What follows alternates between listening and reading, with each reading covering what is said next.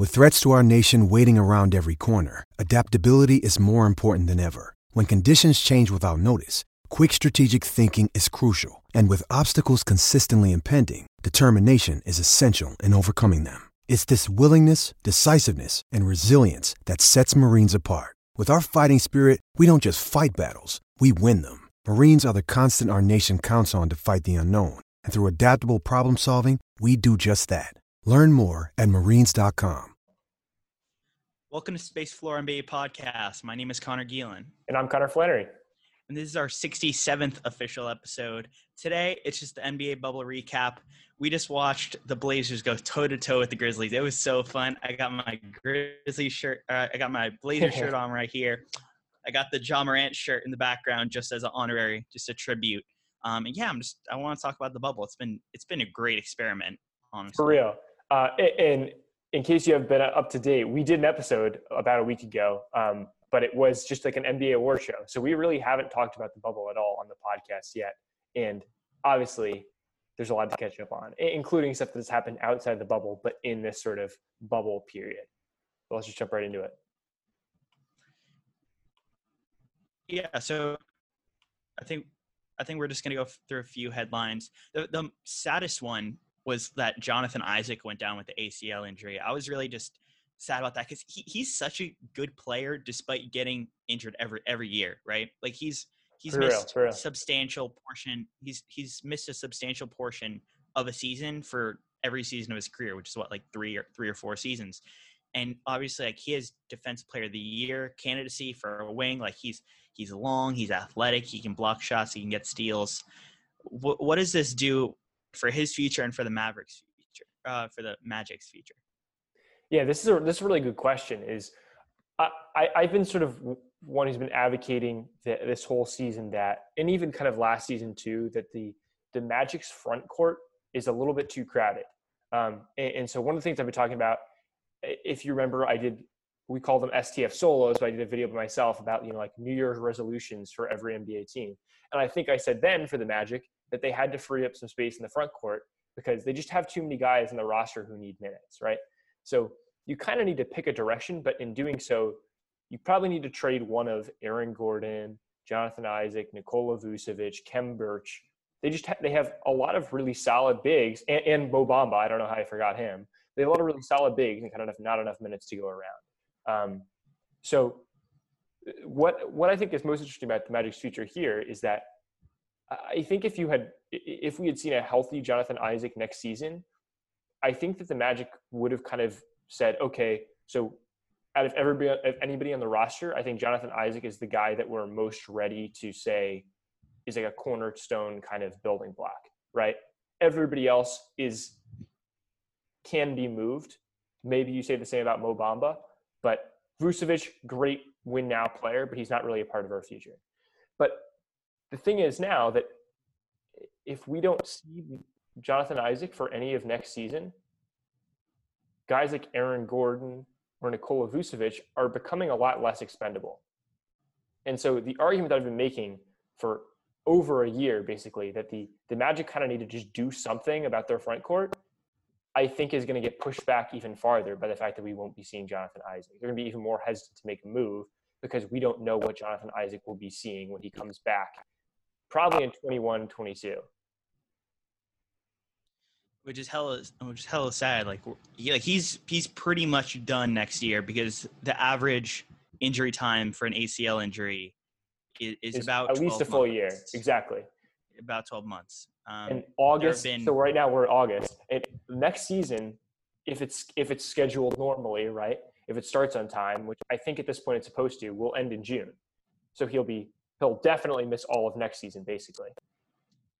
which is so sad. And then also, I'm pretty sure he's due for a contract this upcoming year. So not this free agency, but the next free agency. Uh, either the Orlando Magic have to give him extension, or he's going to become a restricted free agent and he can sign elsewhere. And So, so, that that obviously also if you're the Orlando Magic, I, I was going to say, You- asked me earlier about the Magic's future. That obviously also factors in. Is if they're, they're going to have to make a decision about whether to extend his contract to bring him back, how much money money they're willing to pay if they get in a bidding war with another team, um, without having seen Jonathan Isaac for the last year. Um, And look, which is tricky. like they're like Jonathan Isaac is going to be on this team past next year. We'd just like to think so. Yeah. No, just they they have no other talent that they would choose over him. hmm So I, I don't think it's a matter of if Jonathan Isaac will be on this team. I just think it's a matter of how much he will get paid. Because what if they? I honestly, I think like I would hand John Isaac like a because usually these deals are like four years. So I would I would hand Jonathan Isaac like a like a like a four year, twenty million dollar a year, like easy, right? And then but Jonathan Isaac is probably if he's healthy, he's probably going to be worth more than that. But the risk value's there. Um, like twenty million dollars a year. That's like that's like I don't know, like a fifth or a sixth of your team's salary, and you don't want that if you're going to have a guy who's missing a third of the season or or half the season. So it's going to be the risk reward value. But I think especially with these bad teams, you see them almost always keeping their restricted free agents, keeping their young guys because that's their future. They they have nothing else to play for besides keeping that talent.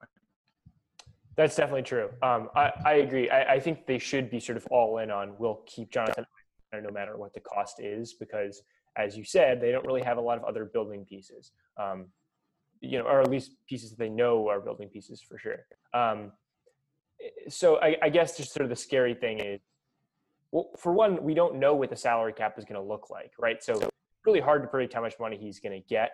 But I guess you're going to be throwing Jonathan Isaac a lot of money without any guarantees that he'll be the same player when he's back, which is obviously very sad, but that's the truth about injuries. You know, he's a tall guy. He's 6'10. He's most, you know, his most valuable asset is the fact he's a very versatile defender. He moves really well on that side of the court. It's not the fact that he's a great shooter or that he can create a lot of space, right? Kinds of things that don't go away with your athleticism. Whereas his defense would, in theory, go away if he lost a step, at least his elite tier defense that we see right now, right? So if we're expecting Jonathan Isaac to get to first team All NBA, Defensive Player of the Year conversations, which I think a lot of people do, um, this ACL injury could really slow him down on that trajectory, um, which once again is really sad to say, but is kind of the truth. There's potential for that. Yeah. Just moving on, I want to talk about the Suns real quick. Like, Of course. dude, the not only did they go eight and zero, and not only was like it's crazy that they went and uh, went eight and zero. They're the Suns. They're not supposed to be good. My favorite part of this run was the Suns' Twitter. They were like That- that's true. they were they were they were making like pure comedy on the daily like on the hour on the hour every hour they were just interacting like if um if the blazers were playing the celtics they would at the celtics and say at celtics we're rooting for you like we're pulling Yep. for you like and it's like good morning to everyone except the Grizzlies and blazers i was like bro i'm asleep like whoever whoever is running that account needs a big pay raise. kudos for sure. I uh, and then obviously social media factors into the reason that the bu- the bu- uh, the Suns were so fun over the course of this bubble. But more importantly, um, is the Mhm. fact that we agree to disagree. But more importantly, in my opinion, it was their on the court stuff. Um, they were just unbelievable to watch. Um, it- but I, I guess I think that because they were so damn good, um, it- a lot of NBA fans are disappointed that we're not seeing them in the playoffs. And, so I kind of want to get your take on this. Is are you a little bit like frustrated they weren't even in the playoff game after going eight and zero?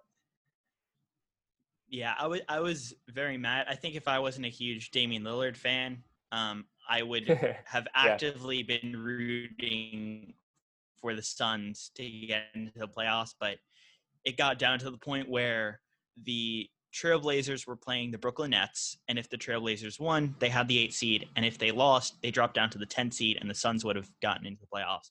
Yep. So I obviously I wanted the Blazers to get in, but yeah, I'm- I was saying like I hate to be the bad guy here because everyone else wants it, and it's like I Mhm. don't want to be the bad guy. Like if I could have it both ways, I would. Um, but it was mutually exclusive. But I, I just feel bad for the Suns in that like, why were they invited to the bubble? Anything better?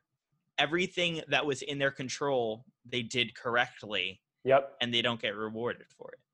That's that's exactly sort of the way that I've been thinking about it. Is I'm not sure. I'm not even really mad that they weren't in the play-in game, um, because I think that the, the Grizzlies and the Trailblazers at the end of the day we're the team that deserve to be there. Because I don't Yeah. think you can just forget the fact that the you know 60 games before this existed. Um, I think they earned it. But I do think it's a little bit silly that it's like the Suns could literally have a perfect bubble and still miss the playoffs.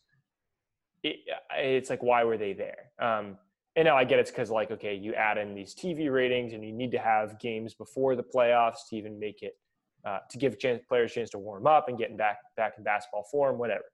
Um, but but I sympathize with them because it's like you gave them hope, right, and then and just stripped it away. Um, but uh, we've been hearing a lot since then. You know, DeAndre Ayton's like, okay, we we earned the respect of the league, and we're going to be back next year. He said that at like you know the end of one of the games, right? Or Monty Williams, all over social media, they, they he gave like an emotional speech in the locker room that was sort of like, I don't really care what happens tonight between the Blazers and the Nets. Either way, whether we make the playoffs or not, I'm really proud of you guys and what you accomplished, right? And, and the and the league is taking notice.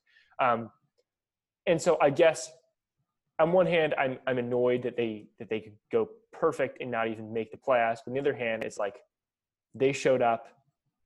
They you know they caught the attention of the NBA world for the last couple of weeks, um, and really prove their worth. So I think they have a lot to be proud of, and Suns fans have a lot to look forward to.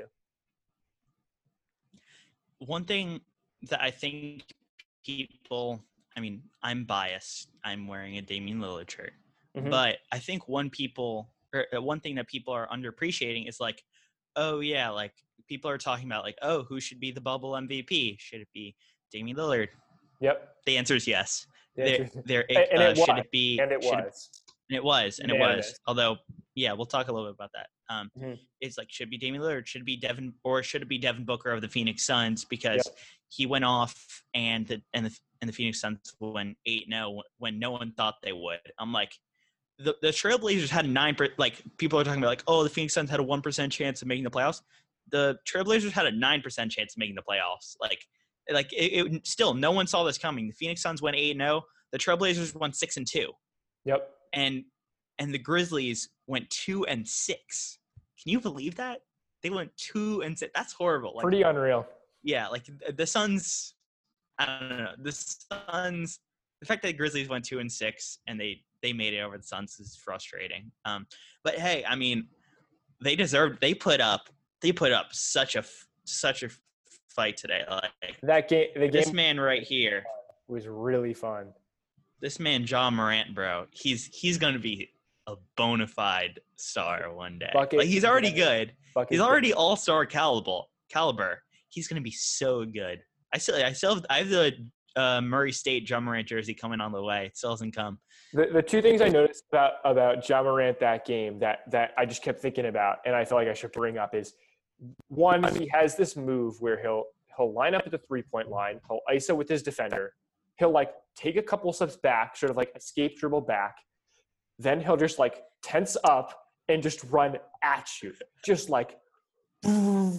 I don't even like I don't know how to describe it. Just like like It's uh with the basket and just like hesitates and goes back and forth, changes direction a, a bunch of times, and it's just like the defender freezes, doesn't know what to do, and all of a sudden he's at the basket. He gets free throws, he gets a layup, he gets something, or he gets one of those crazy poster dunks that he never makes. Um, but it's always fun, and that's and so on the offensive end, he's unstoppable yeah just because of that move. If you let him get one on one, he gets yeah the bucket. the the just to just to break that down the move specifically like i don't know like i'm a hooper i grew up like going to basketball camp every Yeah, month yeah. like going to showcases whatever the move at least where i've learned it it's called like the pistol pete because pistol pete kind of Mhm. like invented it and it's uh it's used like in transition or Ja Morant literally creates his own transition, creates his own like momentum by just backing up and then running exactly and running forward where you you you throw it from like I don't know, say ball starts in your right hand, you throw it from your right hand to your left, not really like a crossover, but kind of just drop it from your right to your left. As the ball's going down, your your right foot jabs like you're gonna go to the right, and then your ball's in your left hand. You just you just it Yep. works every time. He, he like Um, does a little thing where he like it's he jumps in the air and like hesitates in the air, like like just does that, like shimmies or something, like in midair, and then just boom, takes off at the basket.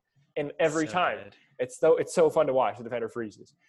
The other thing I want to mention is that at the end of the game, he was the one consistently guarding Damian Lillard, and then, as I tweeted, it actually i- i- in in the in the midst of the game, Damian Lillard ended up being the third best player on the trail for the Trailblazers that game, behind CJ and and Nurkic. No, I- stop. That's not true. Yes, it is. That's It- not Nurkic, true. Nurkic Okay, I'm put going up to a the box score right 2020. now. Your Nurkic put up a 2020 game, um, and CJ McCollum scored like probably eight of the last ten for the Blazers, or something like that. Like CJ McCollum went off right at the end. So eventually they took Okay, Ja Morant he, he was the third best scorer. and put they put Damian Lillard. Or sorry, they put Ja Morant on CJ McCollum instead of Damian Lillard. But either way, he was guarding the most lethal offensive player on the court at, at- for the uh, in the in the Trailblazers backcourt, which for most of the game was Damian Lillard because of course, and then right at the end of the game when CJ got hot and was getting all the ISO looks, it was CJ.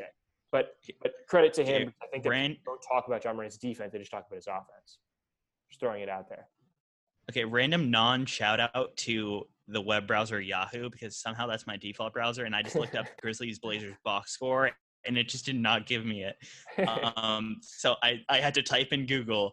Um, went to Google and dude, like yes, like he went off the end, but like okay, so Damian Lillard had 31 points, CJ Mhm. McCollum had 29. That's comparable. Damian Lillard had 10 assists. CJ McCollum had one. So leave. okay. Okay. Okay, like he Cla- okay.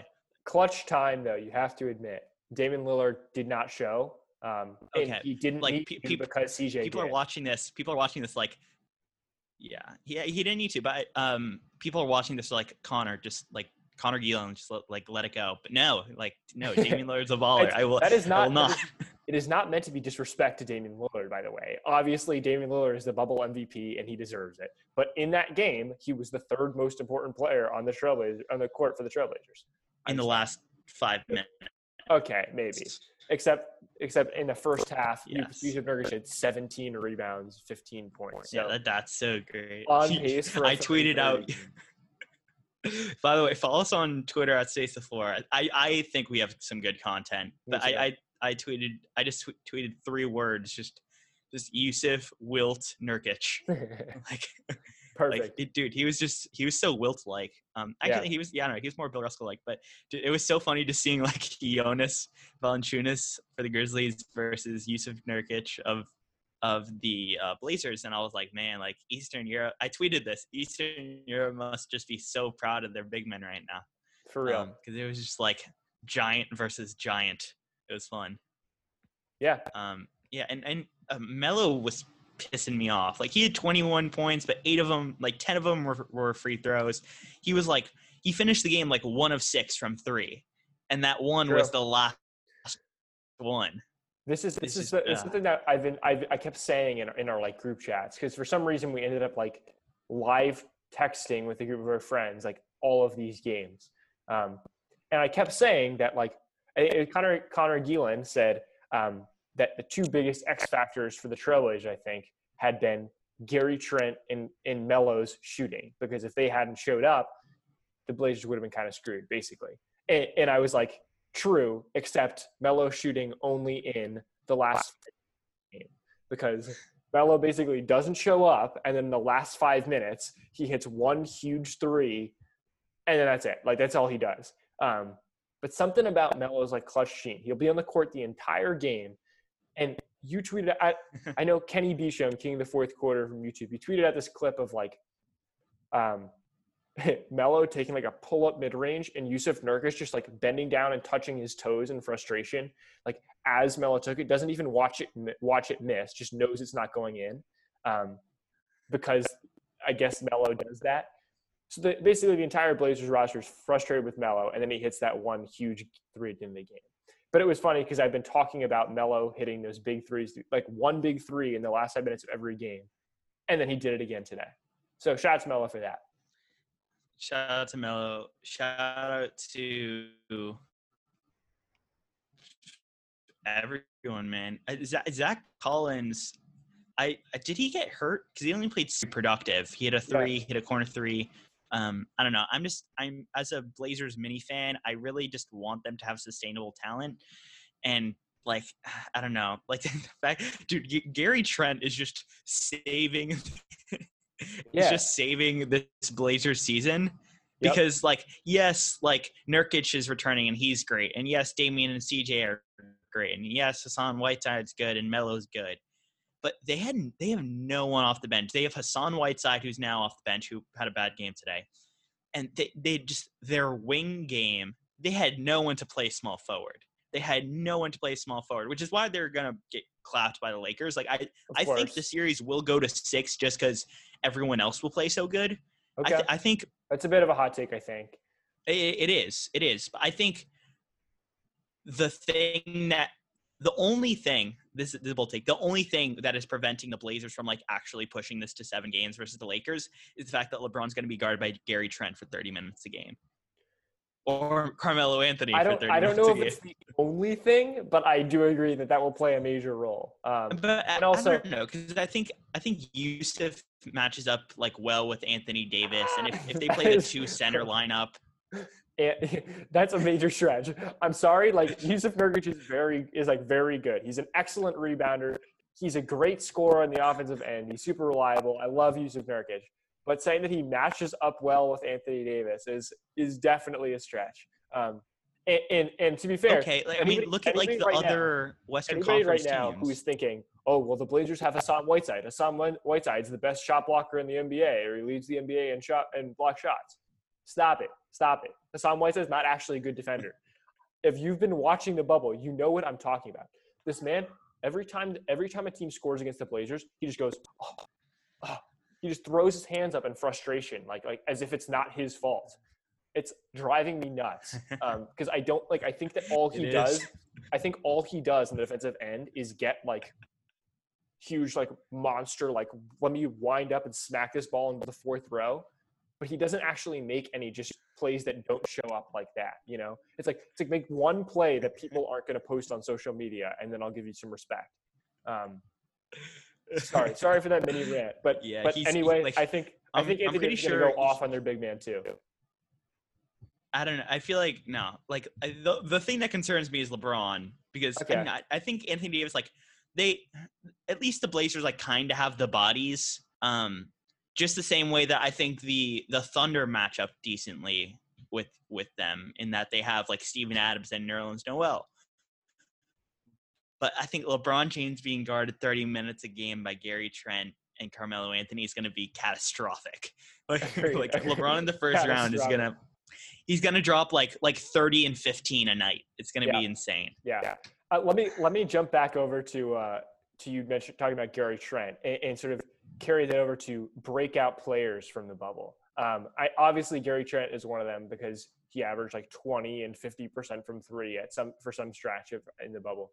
Um, the other guys I had on my list, I sort of had, had this written down, were Michael Porter Jr., Bol Bol, Mikal Bridges. Um, do you have anybody else to throw on there? I'm curious. I think those guys are kind of self-explanatory. Um, do you disagree with any of them, or have anybody to add to that?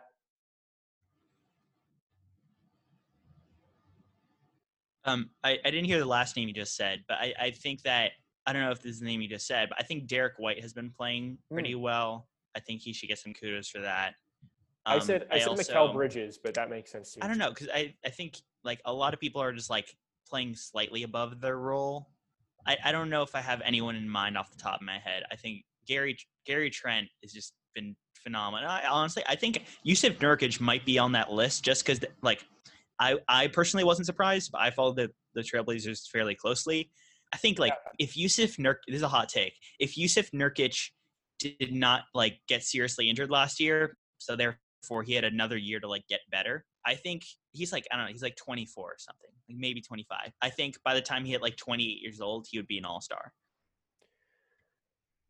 I mean, I'm not going to call you crazy. I think he's really good. I don't, but I, I've heard you throw or throw around the word potential with Yusuf Nurkic a couple of times, and I don't know if I would associate that word. Like I don't know if I put that in the same sentence with Yusuf Nurkic, just because I don't think he's getting a lot better from here. I think he's already great. I don't, but I don't think he's like got a next level he's gonna. I don't know, dog. Like like he he shot like 12 three like he shot like 10 threes throughout the season and made Uh-huh. like two of them and then he just he shot two for three from three tonight i'm like yeah, I guess bro I like mean- I mean what if he gets a, what if he gets a, a like a flamethrower I don't That'd I don't see him ever like consistently doing what he did tonight. Is my I guess my point. Um, don't know, if like, he did, obviously he'd be one of the best centers in the NBA.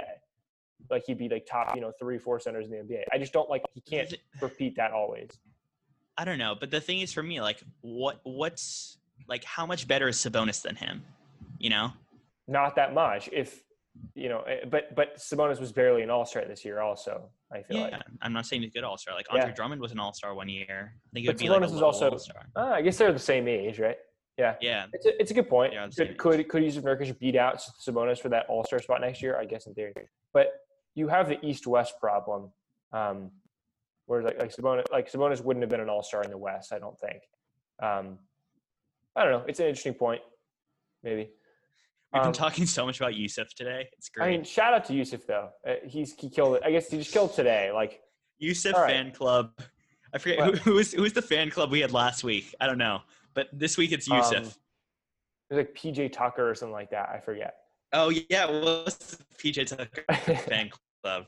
Yeah, I, I guess we should have a new fan club every week. It should be really quickly to, to, to, to go back to that Damian Lillard uh, bubble MVP thing. He won unanimous MVP, and I, I think both of us agree that he should have. Um, the competition outside of Devin Booker, who obviously led the Suns to an 8 0 record, would I guess be T. Jesus Warren.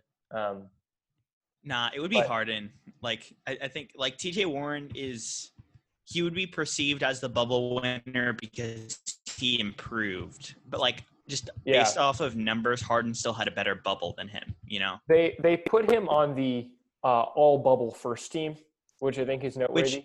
there was, yeah, there like- wasn't a single big man on there, by the way. Um, so they clearly didn't Yeah. care about position. It was like Luka, Harden, uh, TJ, Booker um, Dame. Booker Dame. Yeah, exactly. And and so with, with that, like Oh, interesting. like I think it's I think it's good to put TJ Warren over Giannis on that, but TJ Warren, I don't know if he had a better bubble than Giannis. You know, like I don't know if he played better, but I think it's still good. Like I think like the the transformation.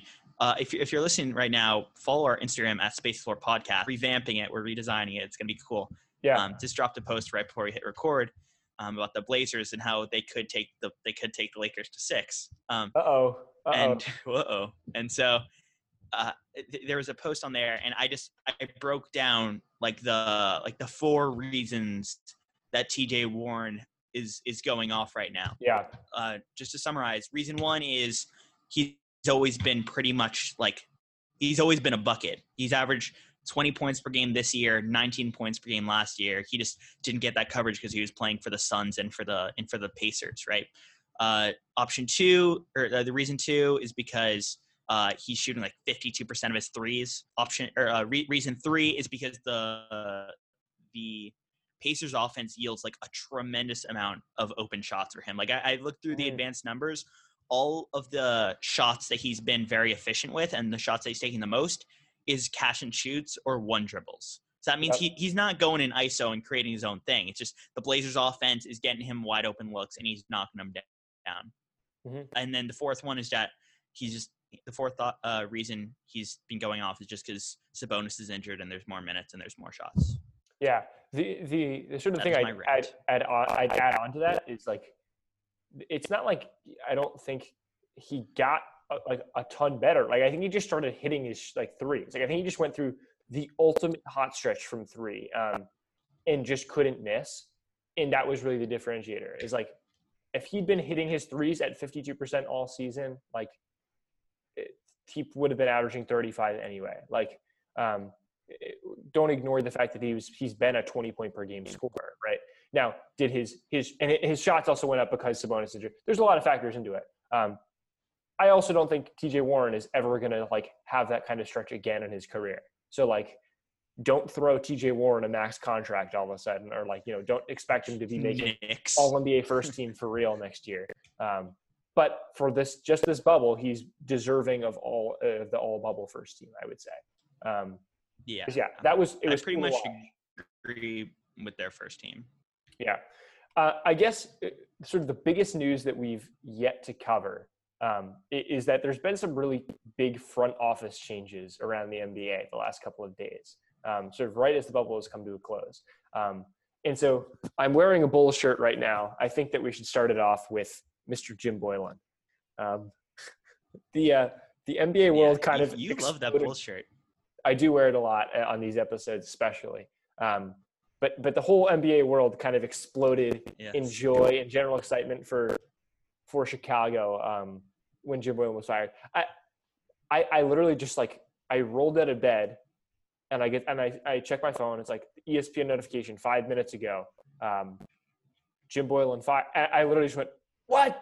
And I like started like screaming. I was like, oh my god, oh my god, oh my god. I was like super excited. and my and my dad's like, and my dad's like, why are you like, why are you so happy? I'm like, the Bulls just fired their head coach. He's like, why do you care? Um, it's, it's the Bulls, it's not the Knicks, right? yeah.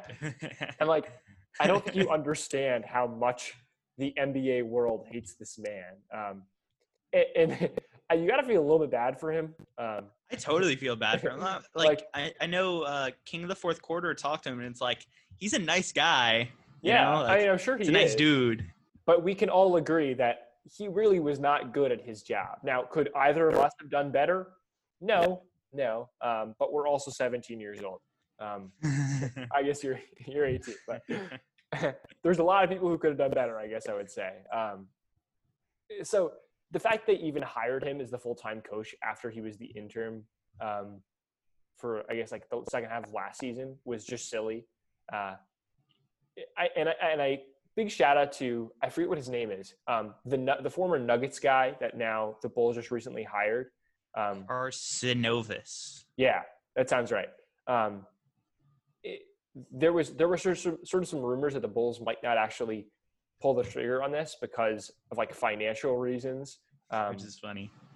But huge W to Carcinovis. Um, sorry if I butchered that, but uh, uh but for actually you know doing that because it was it was much needed and um, he listened to the fans which at the end of the day will make him money make the bulls money yeah i, I think that two I, I, think the obvious one that most nba fans including myself would be would be in favor of the, the candidate yeah yeah would be Kenny Atkinson because he's who I wanted Agreed. the Knicks to hire, and said they hired Tom Thibodeau. Which oh my god, we haven't talked about that either. We can totally talk about that. Yeah, we are not planning this. Oh my god, complete rant.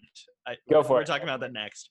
Um, no, no, but so I think I think one Kenny Atkinson is the option. I think he did a great job with the Nets. Uh, lots of ball movement, lots of culture, um, just a lot of positivity, especially with growing a young team like the Chicago Bulls. Two, this is like I don't know, maybe it's literally because I just heard him commentate the NBA, but Mark Jackson. Yeah. Um, I, I, and that's weird because usually I'm against like I don't know, like the announcer. I'm like, what, like what do they know? I want a coach who who has been coaching, and Mark Jackson hasn't coached for like what, like five years at least. Something like that. It's so since the Warriors. The right? reason I say that, this, yeah, yeah, so like like six years. I think he got fired six years ago. Um, mm-hmm. but the reason I say that is because I'm beginning to make like a shift into I value someone who is watching NBA games every night as opposed to maybe like a college coach or even an assistant coach, you know? Mm. So I, I, think there is a significant value to that. Whereas like yeah, Tibbs, he hasn't been he hasn't been coaching and he hasn't been commentating. I'm not I'm not really sure I'm I'm on board with the like he's commentating, he's been watching NBA games every night. Like I guess that makes sense, but uh, all of these guys are have great basketball minds. I think I think what they've accomplished in their career is far more important. So you can make the argument like, you know, college coaches, they don't know the NBA game, they know the college game. And so Mark Jackson clearly has consumed a lot of NBA. Um, he played in the NBA, he coached in the NBA, now he's commentating in the NBA. I, I understand the argument. Um, still, I, I think when you look at the resume of coaches available, I think you should go with Kenny Atkinson because he's coming off of a really great stretch in Brooklyn, in my opinion. Um, I, I think the argument against him is that like he's not an excellent X's and O's coach in, in like a Brad Stevens kind of way, where like coming out of the timeout, he's going to draw you up a play that gets you a bucket. But in terms of player development, in terms of building a locker room and building a great culture, sort of a developing core, I, I think that he's excellent at that. Um, so if you surround, if you if you get that kind of guy to sort of lead your to lead your locker room, and surround him with guys who can sort of make up for his shortcomings in the X's and O side of things, I think that's a recipe for success. So I agree with your Kenny Atkinson thing. Mark Jackson, I don't I don't dislike as a as a um, option either, but not because he's a commentator. Yeah, though the I think the thing that appeals to me about commentators becoming coaches who have already been coaches yeah. before is that I don't know, I feel like if you got fired like 5 or 10 years ago, you could have this sounds crazy to say, but you could have like missed the three point revolution. I mean, I feel like you're directly ob- talking no, about Tibbs right now. Yes, yes, I am. so um, just talk about just fully transition to Tibbs. Okay. Go for it. Commit to okay, it. dude. Okay, rant. Oh my god, I cannot believe the Knicks hired Tom Thibodeau, and I cannot believe we haven't talked about it on this podcast until right now. I, um, I, I, guess it technically happened while the bubble was happening, so. I'm really not sure why you're so negative about this. I'm so negative about this. Let me let me explain, okay. and then you can you can combat me. Okay, yeah. so I I saw this. I was so upset. I was like, "This is the worst thing ever." Reasons this is the worst thing ever. Um, number one, he like is used to like I, I wouldn't say he's used to vets because D Rose was still D Rose was still like kind of young when he coached him, but I don't know. He's used to like older dudes. He's used to he's used to championship contending. He's like never had like a young team and like been successful with them as opposed to someone like Kenny Atkinson who has absolutely done that.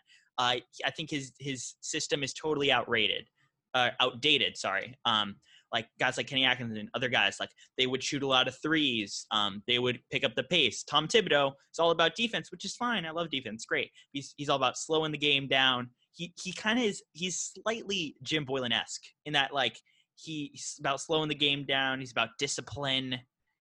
He's about doing a lot, a lot of sprints. He's about he's about overplaying his players to like just get overplayed. I think that putting Tom Thibodeau in a locker room he he treats you like as a professional, yes, but I feel like he puts more pressure on you than like even than like a David Fizdale. And so like if whoever we draft or even RJ Barrett, like yeah, you just got drafted to New York City, so you're like you're like RJ Barrett is top ten in jersey sales for no reason except for the name on the front of his jersey, and like just I feel like that would overall even, pick for the biggest market. Yeah. Yeah, yeah. I feel like I feel like Tibbs just puts even more pressure on his players. Like if the Knicks drafted like LaMelo Ball, I think that could be disastrous. I and that and just he, he's outdated. He doesn't shoot a lot of threes. I just well, think. I think it's a little bit naive to. And, the, and he was bad in Minnesota too. But I, but I think it's a little bit naive to just say like he's outdated because we still haven't seen him in a couple of years. It's like are we really going to assume that he's just been doing nothing except for sitting on his couch the last couple of years? Like, don't you think that he's like working on a new system? Don't you think he's going to be? Don't you think that the, the Knicks like vetted him at least a little bit to be like, well, you're going to have to start shooting more through. You have to work with a roster. Like, I, I kind of trust that. I, I think Tibbs is a really smart guy, and I, and I agree that he's not going to change his ways in terms of being a hard ass, knowing what he wants from his players, not taking any drama, right? Like he's going to just He's going to play the vets who you know who give him the best production, right? Um, like Kevin Knox might drown. He might drown, which is why I don't, I don't have like. A pro- I don't have a problem with that. I because here's the thing. I'm I'm dead serious.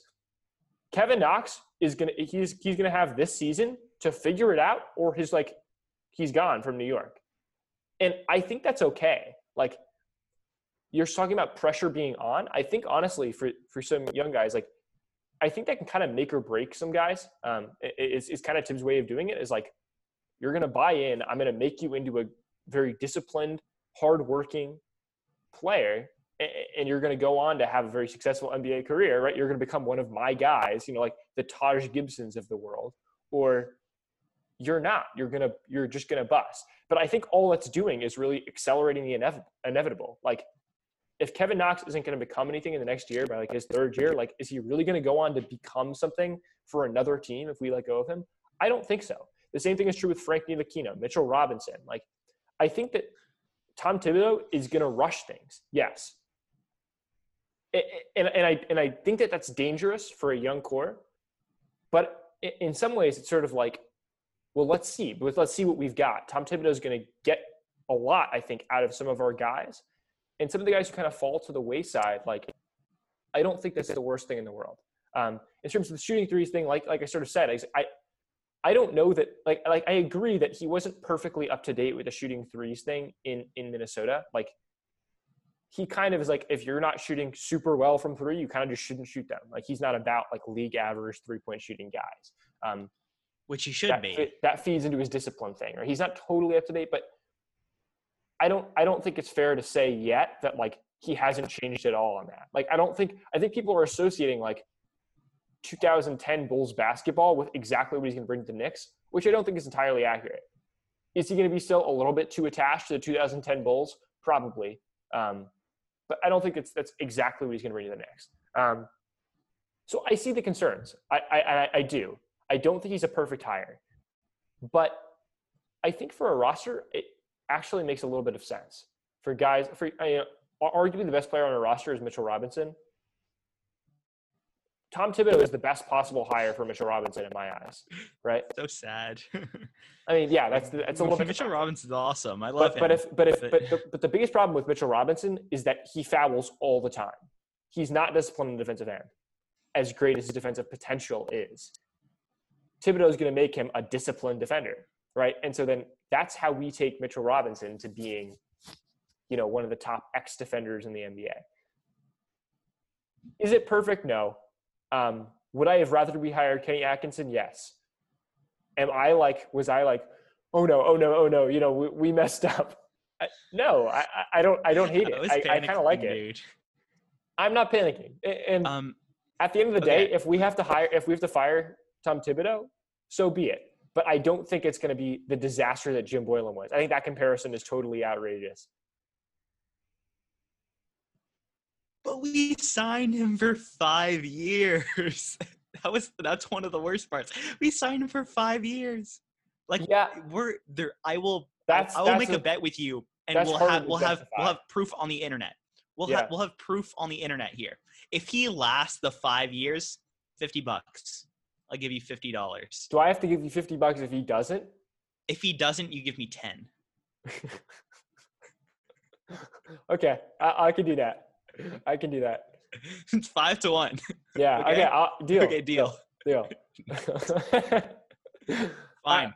Uh, there's, there's no doubt in my mind. You're excited for that five years? I'm being way too optimistic. I, I know it too. I know. I know this is coming back to bite me. I'm not winning this bet, but I'm taking it. I'll, yes, deal. what are you gonna not buy with your fifty dollars? Uh, a. What am I going to buy with my ten? okay. Another another RJ Barrett jersey. up in those up in those sales, maybe. up in those jersey sales is like exactly. Give it, give more, give more money to our dysfunctional friend. Yeah, dude. I don't know. I, I guess we can just talk about. Oh, by the way, another non-shout out to Yahoo. By the way, Yahoo's trash. It literally, I typed in Tom Thibodeau Knicks, could not find the contract. I had to type it. I had to go to Google and, and type it in.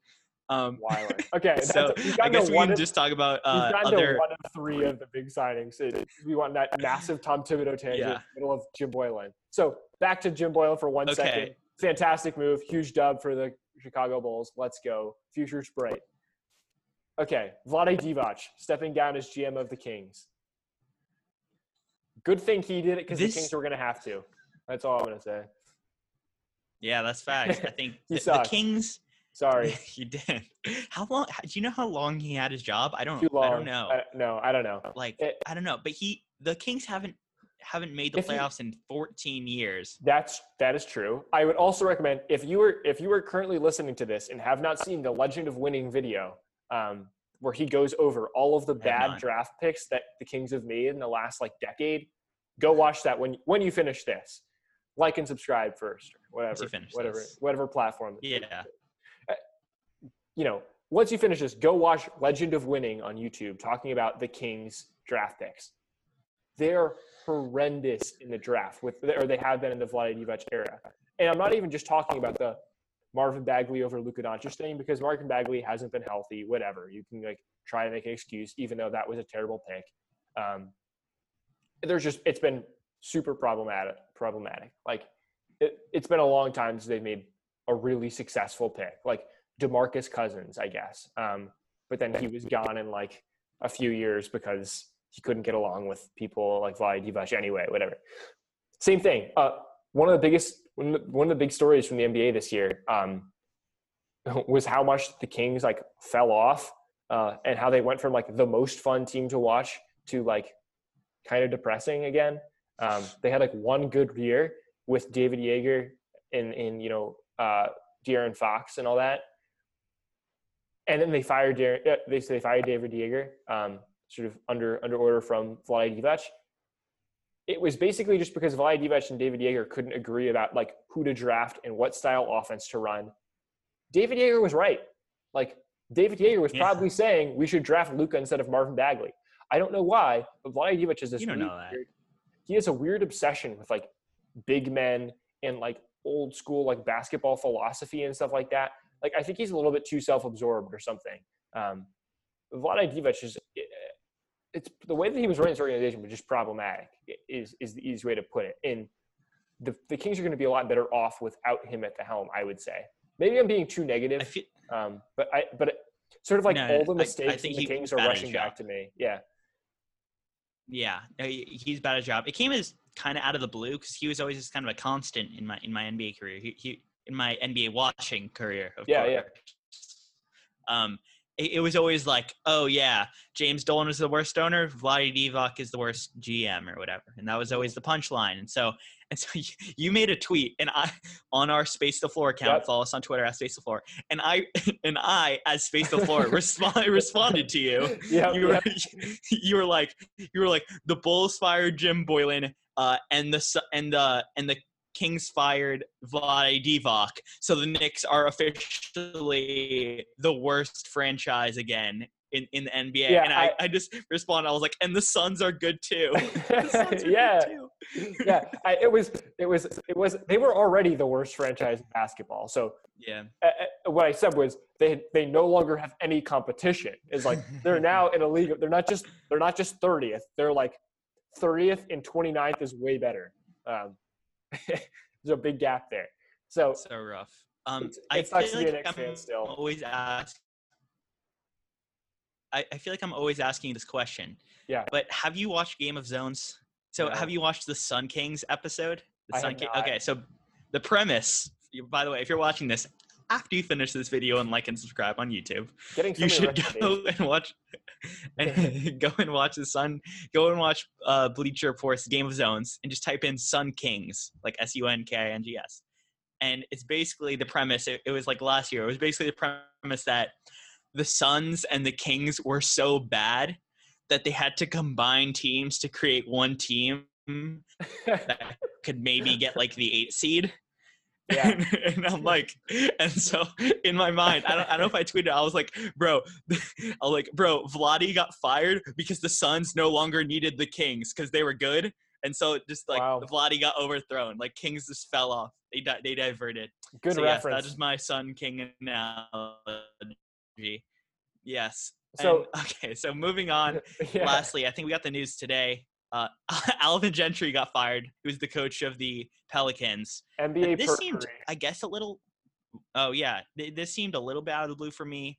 I don't know what to think. Like, I, I guess it makes sense. He's been there for a while. Um, yeah, I, I think. Um, well, uh, I I was sort of uh, what I have down in my notes is that like he always seems to me like a pretty well respected and well liked guy.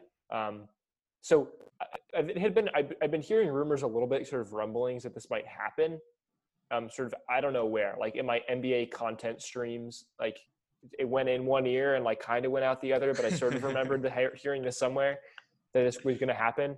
Um, and, and at the time I was sort of like, like he seems like a decent coach, right? Um, I, I, I for for like the Vlade Divac example, I was if Vlade Divac and Jim Boylen, I was like, well, of course, like this is great. The NBA is going to be much improved just because those guys are no longer had are important members of basketball organizations. Um, whereas Alvin Gentry, it's like, okay, well, like he seemed like a perfectly reasonable head coach, and I don't think that the Sun or sorry, the Pelicans like didn't meet expectations this year.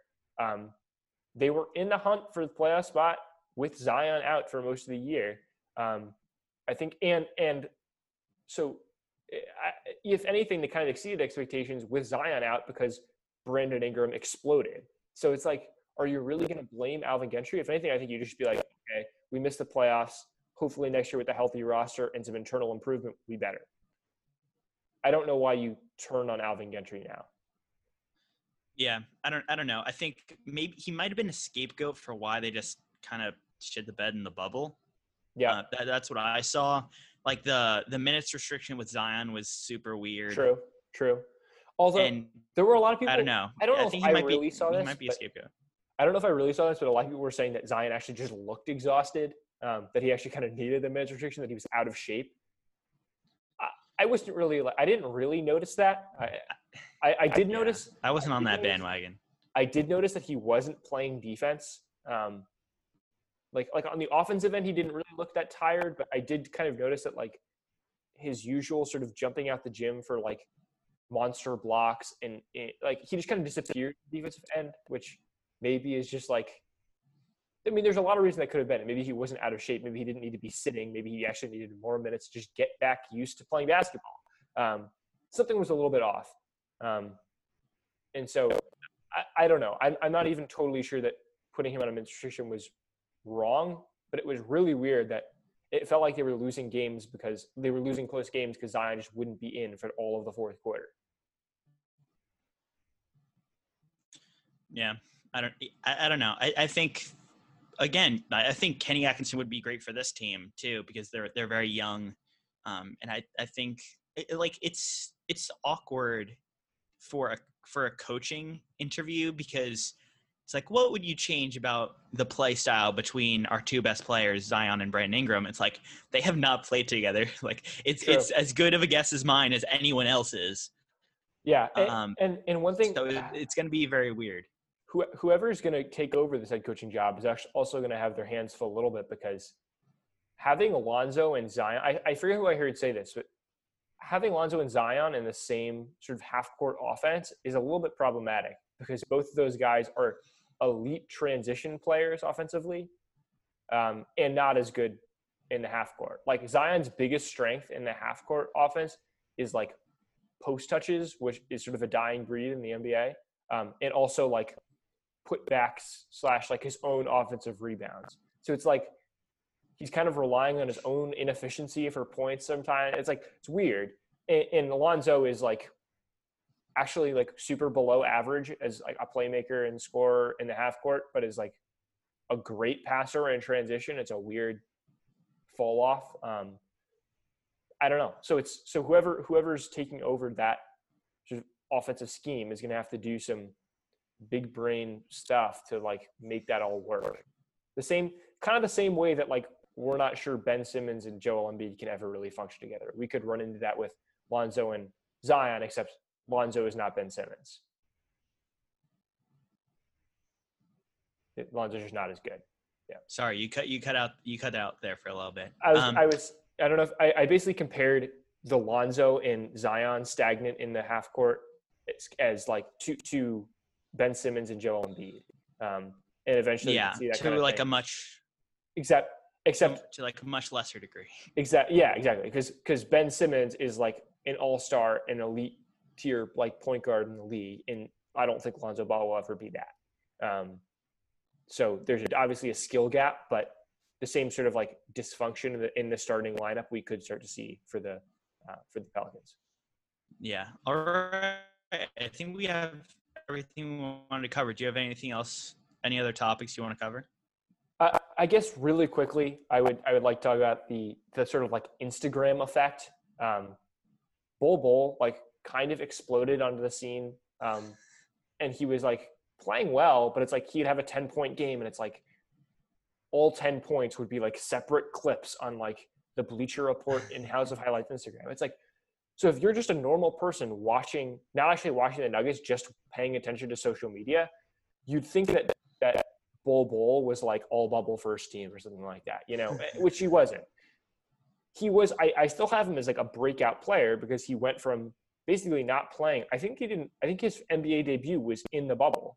Um, it was. It was. So which is went, crazy. Yeah. So you went from not playing a single minute in the NBA, just in the G League, to being a legit rotational player for the Nuggets. But don't expect next year him to be like the starting power forward or center or like I don't even know what position he plays. Um, Honestly, don't you? You might not. He might not get playoff minutes like at all because d- during this bubble, I think Jerami Grant has been injured for a bit. Will Barton has been injured for a little bit. Yeah, like th- those guys are gonna get minutes. So, so, so what I mean by the Instagram effect is that like yes, Bol Bol is really good. He has a lot of potential. He's not like some unstoppable like potential of you know Kevin Durant with like Hakeem Olajuwon's footwork and like prime Dwight Howard blocking ability. That's not who he is. Although, but you would think that from Instagram.